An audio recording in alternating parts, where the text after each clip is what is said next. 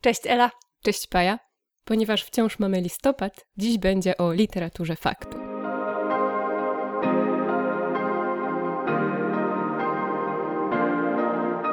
Cześć w kolejnym odcinku naszego podcastu.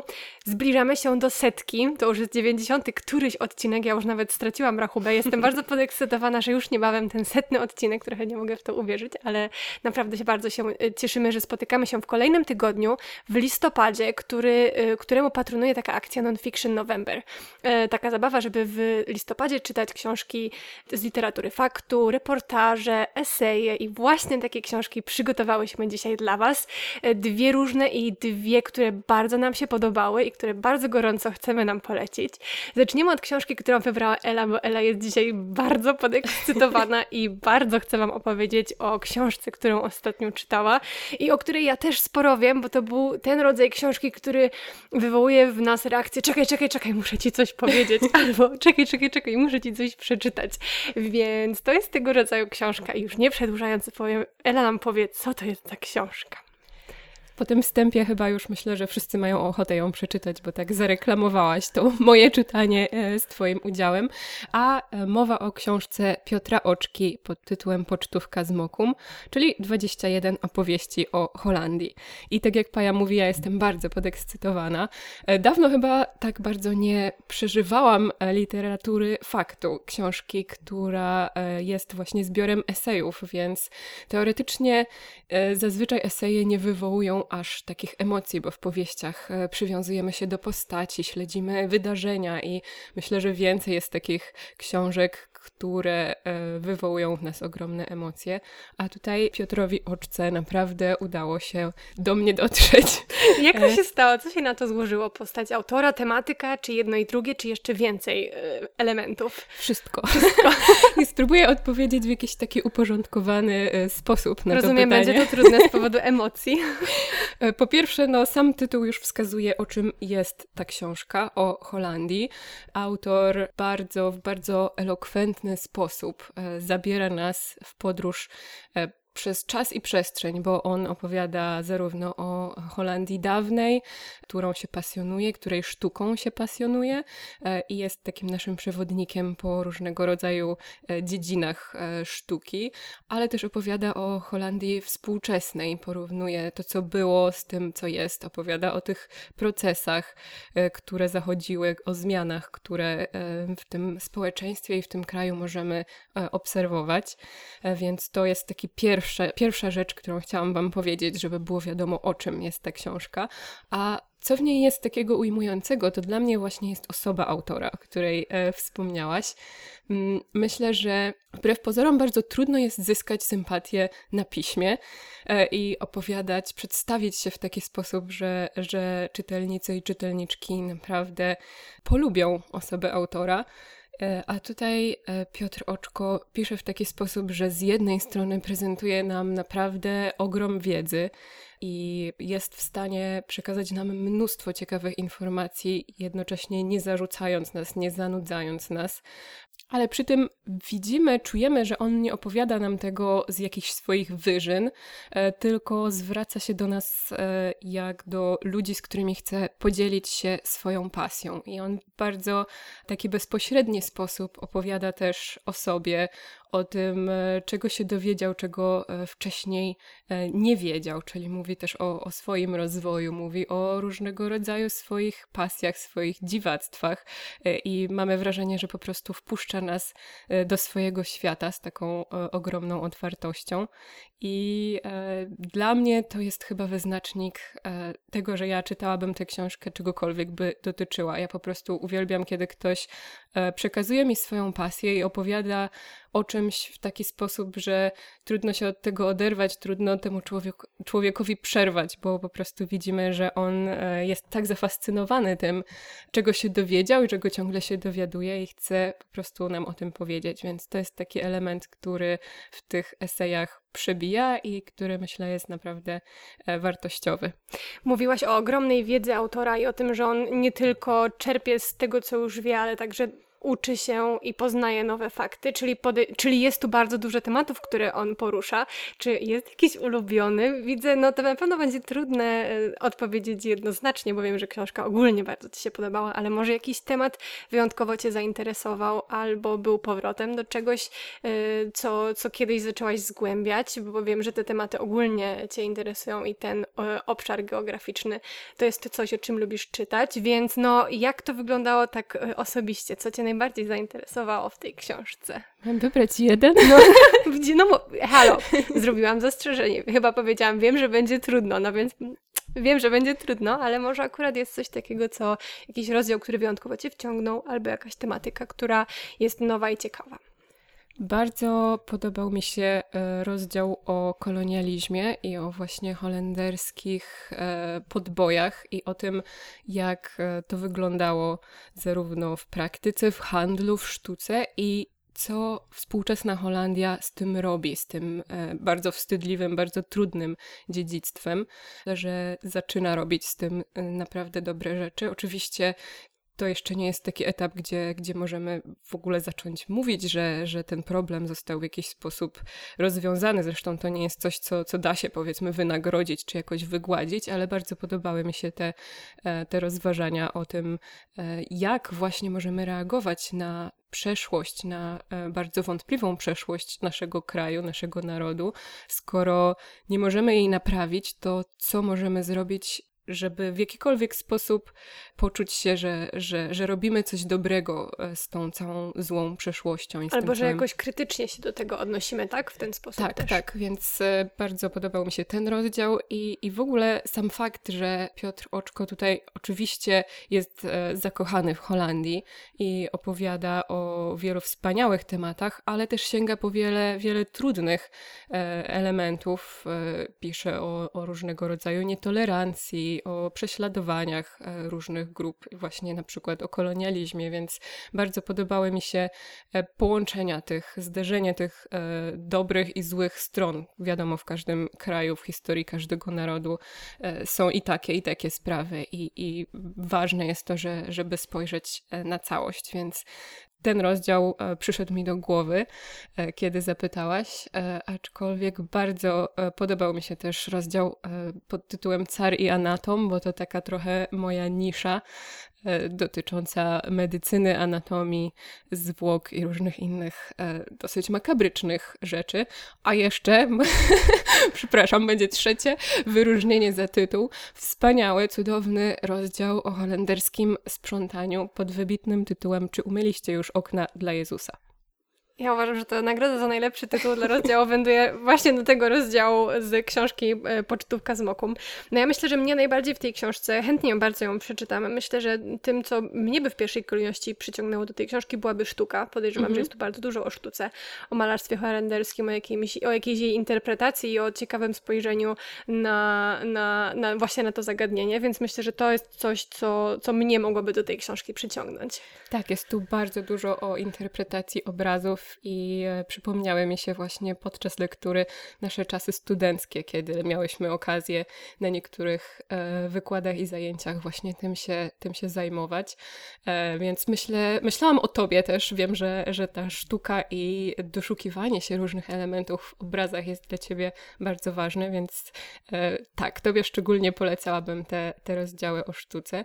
I tutaj właśnie chciałam zrobić taką dygresję, bo Wydaje się, że y, sztuka holenderska czy interpretacja obrazów to jest taki dosyć wąski temat i można w tym siedzieć, można się tym fascynować, ale. Co to daje? Co to daje, prawda? I że to możemy poznać jakieś fakty, ale właściwie y, tylko dla własnej przyjemności, żeby mieć jakąś taką y, wiedzę nad tej, tej wąskiej dziedzinie, o której mowa.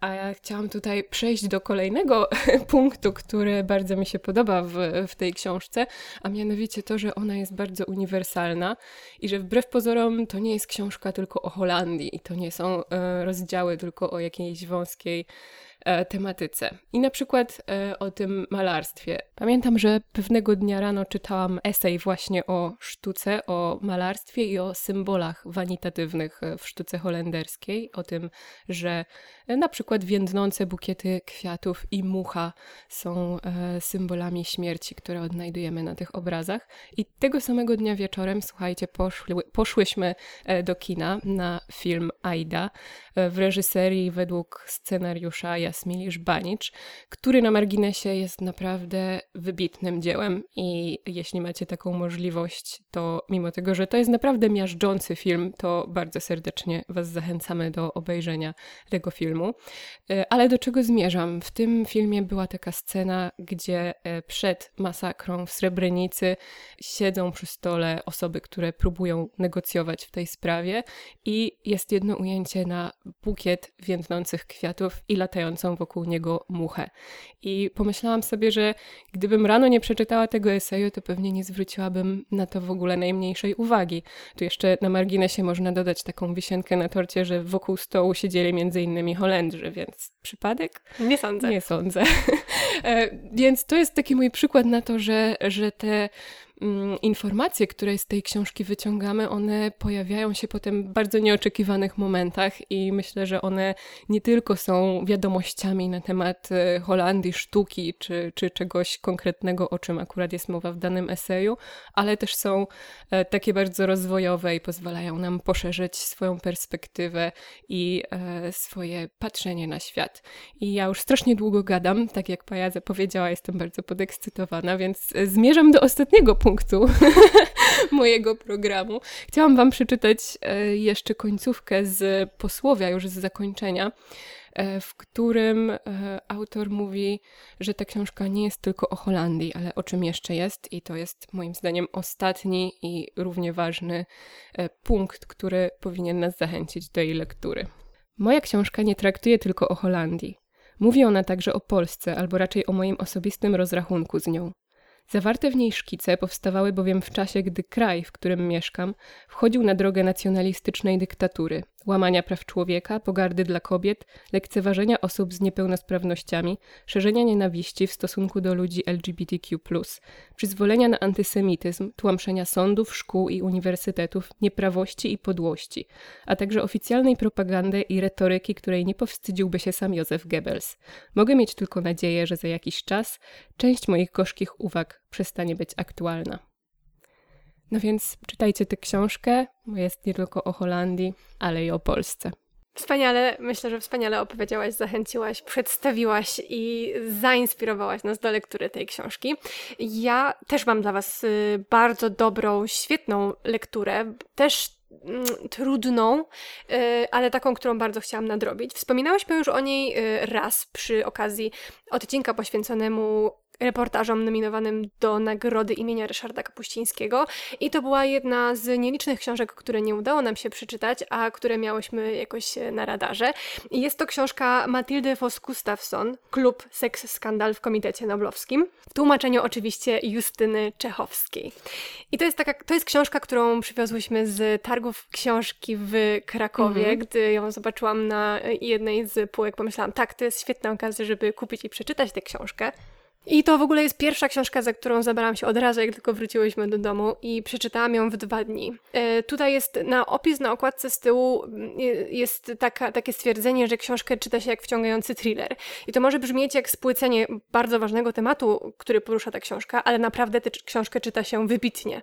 To jest moim zdaniem wybitny przykład świetnego dziennikarskiego śledztwa. Mhm. Matylda Vos Gustafsson e, zabiera nas do Szwecji i przedstawia nam sytuację dotyczącą najważniejszych kręgów kulturalnych tego kraju y, i ujawnia przemoc seksualną, molestowanie seksualne, korupcję w kręgach dotyczącym właśnie Akademii Szwedzkiej i bardzo ważnego miejsca, jakim jest klub, jakim był Klub Kulturalny Forum i związaną z tymi oboma miejscami postać Jean-Claude'a Arnaud, który związany był z Akademią Szwedzką poprzez małżeństwo ze swoją żoną Katriną Frostenson, wybitną szwedzką poetką, również bardzo prominentną członkinię e, elity kulturalnej tego kraju. E, I to jest naprawdę świetna książka. Nagrodę imienia Ryszarda Kapuścińskiego e, otrzymał Nomadland Jessica Bruder, też e, świetna pozycja, ale myślę, że ta e, odkrywa przed czytelniczkami i czytelnikami coś więcej niż tytułowy seks skandal w Komitecie Noblowskim, bo oczywiście poza tą warstwą taką śledztwa, poszukiwania odpowiedzi na to, czy w ogóle w naszym małym kraju jest możliwe coś takiego jak przemoc seksualna, korupcja, które to pytania pojawiły się po pierwszych doniesieniach na temat Harvey'a Weinsteina, okazuje się, że jest to możliwe i że działa to na ogromną skalę i że ta y, sieć tej przemocy naprawdę powstrzymuje i powstrzymywała wiele kobiet przed wejściem w kręgi sztuki, przed zaistnieniem, przed wyopowiedzeniem swojej historii.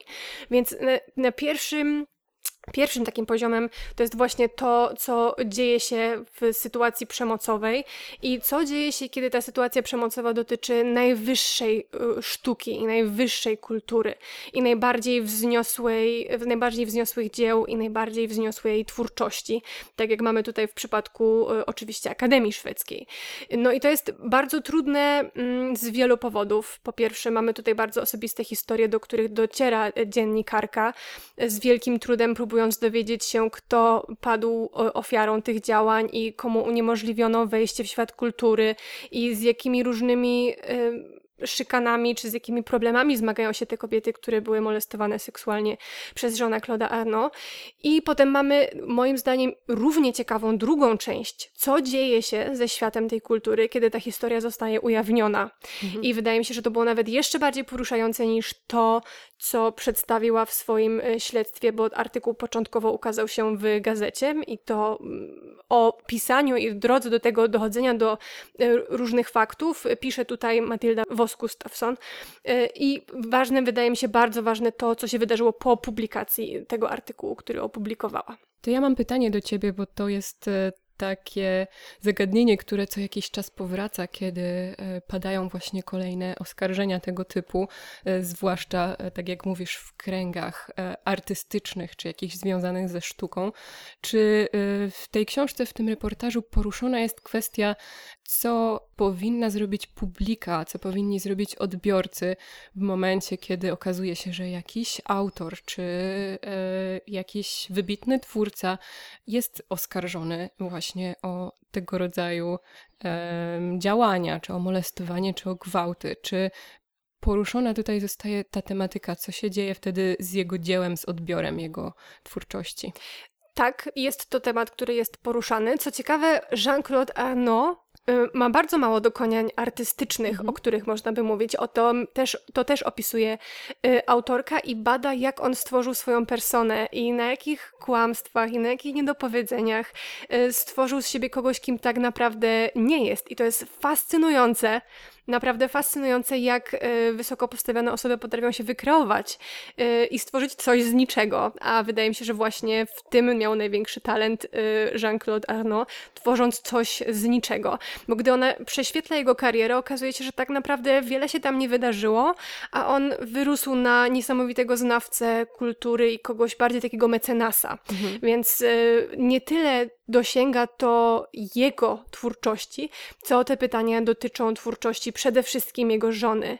Czy ona jest w jakiś sposób odpowiedzialna, mhm. czy wiedziała o tym, czy była współuczestniczką y, całych, wszystkich tych machinacji, które się odbywały za zamkniętymi drzwiami klubu Forum. Więc to, co y, te pytania, co zrobić z twórczością, nie tyle odnoszą się do y, głównego sprawcy, jakim jest właśnie Jean-Claude Arnaud, ale całej tej otoczki, jaką jest właśnie E, jego żona wybitna pisarka, cały klub forum, który ostatecznie został zamknięty i cała Akademia Szwedzka, w, z którymi wieloma członkami on pozostawał w bliskich kontaktach przyjacielskich, e, czy e, zna, jakieś znajomości, czy też twórcze i też finansowe, więc te więzi, które były mhm. między właśnie jego postacią a Akademią Szwedzką przebiegały na wielu płaszczyznach i tutaj pada wiele pytań nie tylko o to, co zrobić ze sztuką, ale też jak sprawić, żeby ta sztuka była, pochodziła z różnych źródeł, bo autorka ujawnia też, jak bardzo ściśle powiązane były ta, te miejsca, które były jedynymi z nielicznych miejsc, przez które różne osoby mogły się wybić. Więc to, ten brak zróżnicowania miejsc, z których nowe głosy mogą się wydobywać, jest też problemem, który ona tutaj porusza. Więc tak, jak najbardziej. Co zrobić z sztuką, która jest w pewien sposób skażona postacią mhm. y, osoby, która zachowuje się karygodnie? Czy mamy wtedy obowiązek oddzielić sztukę od tej osoby? Jak powinniśmy ją komentować? Czy w ogóle powinniśmy to robić, żeby pozwalać jej na rozgłos i dalsze zarabianie mimo krzyw, które których się dopuściła i jak bardzo skrzywdziła inne, y, inne osoby. Więc jak najbardziej to są pytania, które się tutaj pojawiają.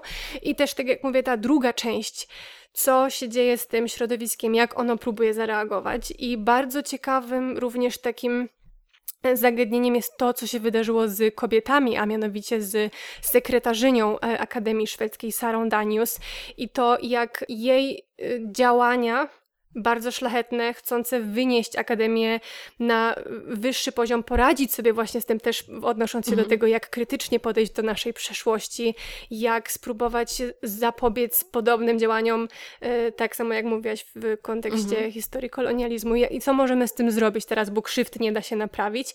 E, jak bardzo to wszystko obróciło się przeciwko mnie i ostatecznie Sara Danius zrezygnowała, mimo że w Akademii Szwedzkiej nie można rezygnować z miejsca, które przyznawane jest dożywotnio. Ona zrezygnowała z stanowiska sekretarzyni, więc to była bardzo również taki bardzo przejmujący e, bardzo przejmująca historia tego, co się potem dzieje, co możemy zrobić z tą wiedzą i jak często nie robimy dobrych rzeczy, mając już y, przedstawione fakty.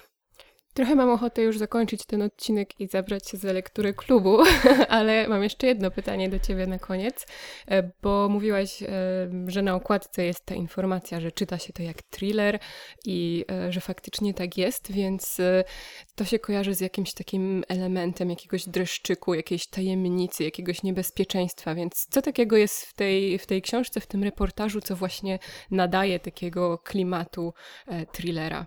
Myślę, że to przede wszystkim sama autorka To, że on, jak ona jest tutaj obecna i to też jest, dobrze, że pytasz, bo zapomniałam o tym powiedzieć, a wydaje mi się to bardzo ważne, e, to jak ona reaguje na te historie, które otrzymuje i, i jak bardzo chce doprowadzić swój projekt do końca. I to jak um, Doskonale zdaję sobie sprawę z tego, jak różne reakcje mogą się pojawić. E, też taka świadomość tego, że te historie nie są idealne mhm. i że to nie są takie wygładzone sytuacje. Kobiety, z którymi rozmawia, nie, dokonywała, nie dokonywały cudzysłów najlepszych decyzji, mhm. jeśli chodzi o to, co zrobiły z tym molestowaniem dalej i że stawia je to w pewien sposób w, tej, w tym e, takim archetypie nieidealnej ofiary, znów mhm. cudzysłów, i że ona się zastanawia, co z tym zrobić i że kusi ją, żeby coś zmienić, ale wie, że nie może. Więc to poczucie odpowiedzialności, które na niej spoczywa, tej odpowiedzialności za historię, którymi te kobiety się z nią dzielą, i też poczucie odpowiedzialności, że dotyka naprawdę czegoś, y, czego nikt wcześniej nie ośmielił się skrytykować, czyli tej sztuki wysokiej, y, artystów, których, y, których nie można w żaden sposób krytykować, albo których nie można w żaden sposób podejść, albo zadać pytań zupełnie innych niż tych, do których są przyzwyczajeni. Więc naprawdę wkracza nie tylko w takie osobiste e, historie, ale też w to, czym, na czym kultura y, Szwecji i co Szwecja dzięki Nagrodzie Nobla, literackiej Nagrodzie Nobla, sobie wypracowała w tym takim ustanawianiu trendów, w ogłaszaniu, kogo warto czytać. I teraz, mhm. czy osoby, które ogłaszają, kogo warto czytać, same y, są w pewien sposób niewiarygodne, to co to teraz znaczy y, dla wszystkich tych werdyktów, które miały miejsce w przeszłości? Więc naprawdę duże pytania, duża odpowiedzialność i dużo emocji, którymi dziennikarka dzieli się z czytelniczkami, pisząc o swoich emocjach i przedstawiając swoje wątpliwości, presję czasu, y, pytania, które sobie zadaje. To naprawdę dodaje emocjonalności, y, ale jednocześnie pozostaje bardzo rzetelna i zdeterminowana, żeby doprowadzić swój projekt do końca. Super, bardzo Ci dziękuję za tę opowieść o klubie. E, ja e, po powrocie z targów e, książki w Krakowie też miałam na oku tę książkę, a potem jakoś tak nie mogłyśmy się dzielić w jednym czasie, więc jakoś mi zniknęła gdzieś na półce, ale myślę, że po tym odcinku, po tej Twojej opowieści na pewno też wkrótce po nią sięgnę. Możemy się wymienić naszymi tak. lekturami dzisiaj za, zaproponowanymi. No i oczywiście Was wszystkich też zachęcamy do lektury pocztówki z Mokum i klubu. Bardzo serdecznie e, polecamy obie te książki. Dziękujemy, że jesteście z nami, że nas słuchacie. No i do usłyszenia w przyszłym tygodniu. Do usłyszenia.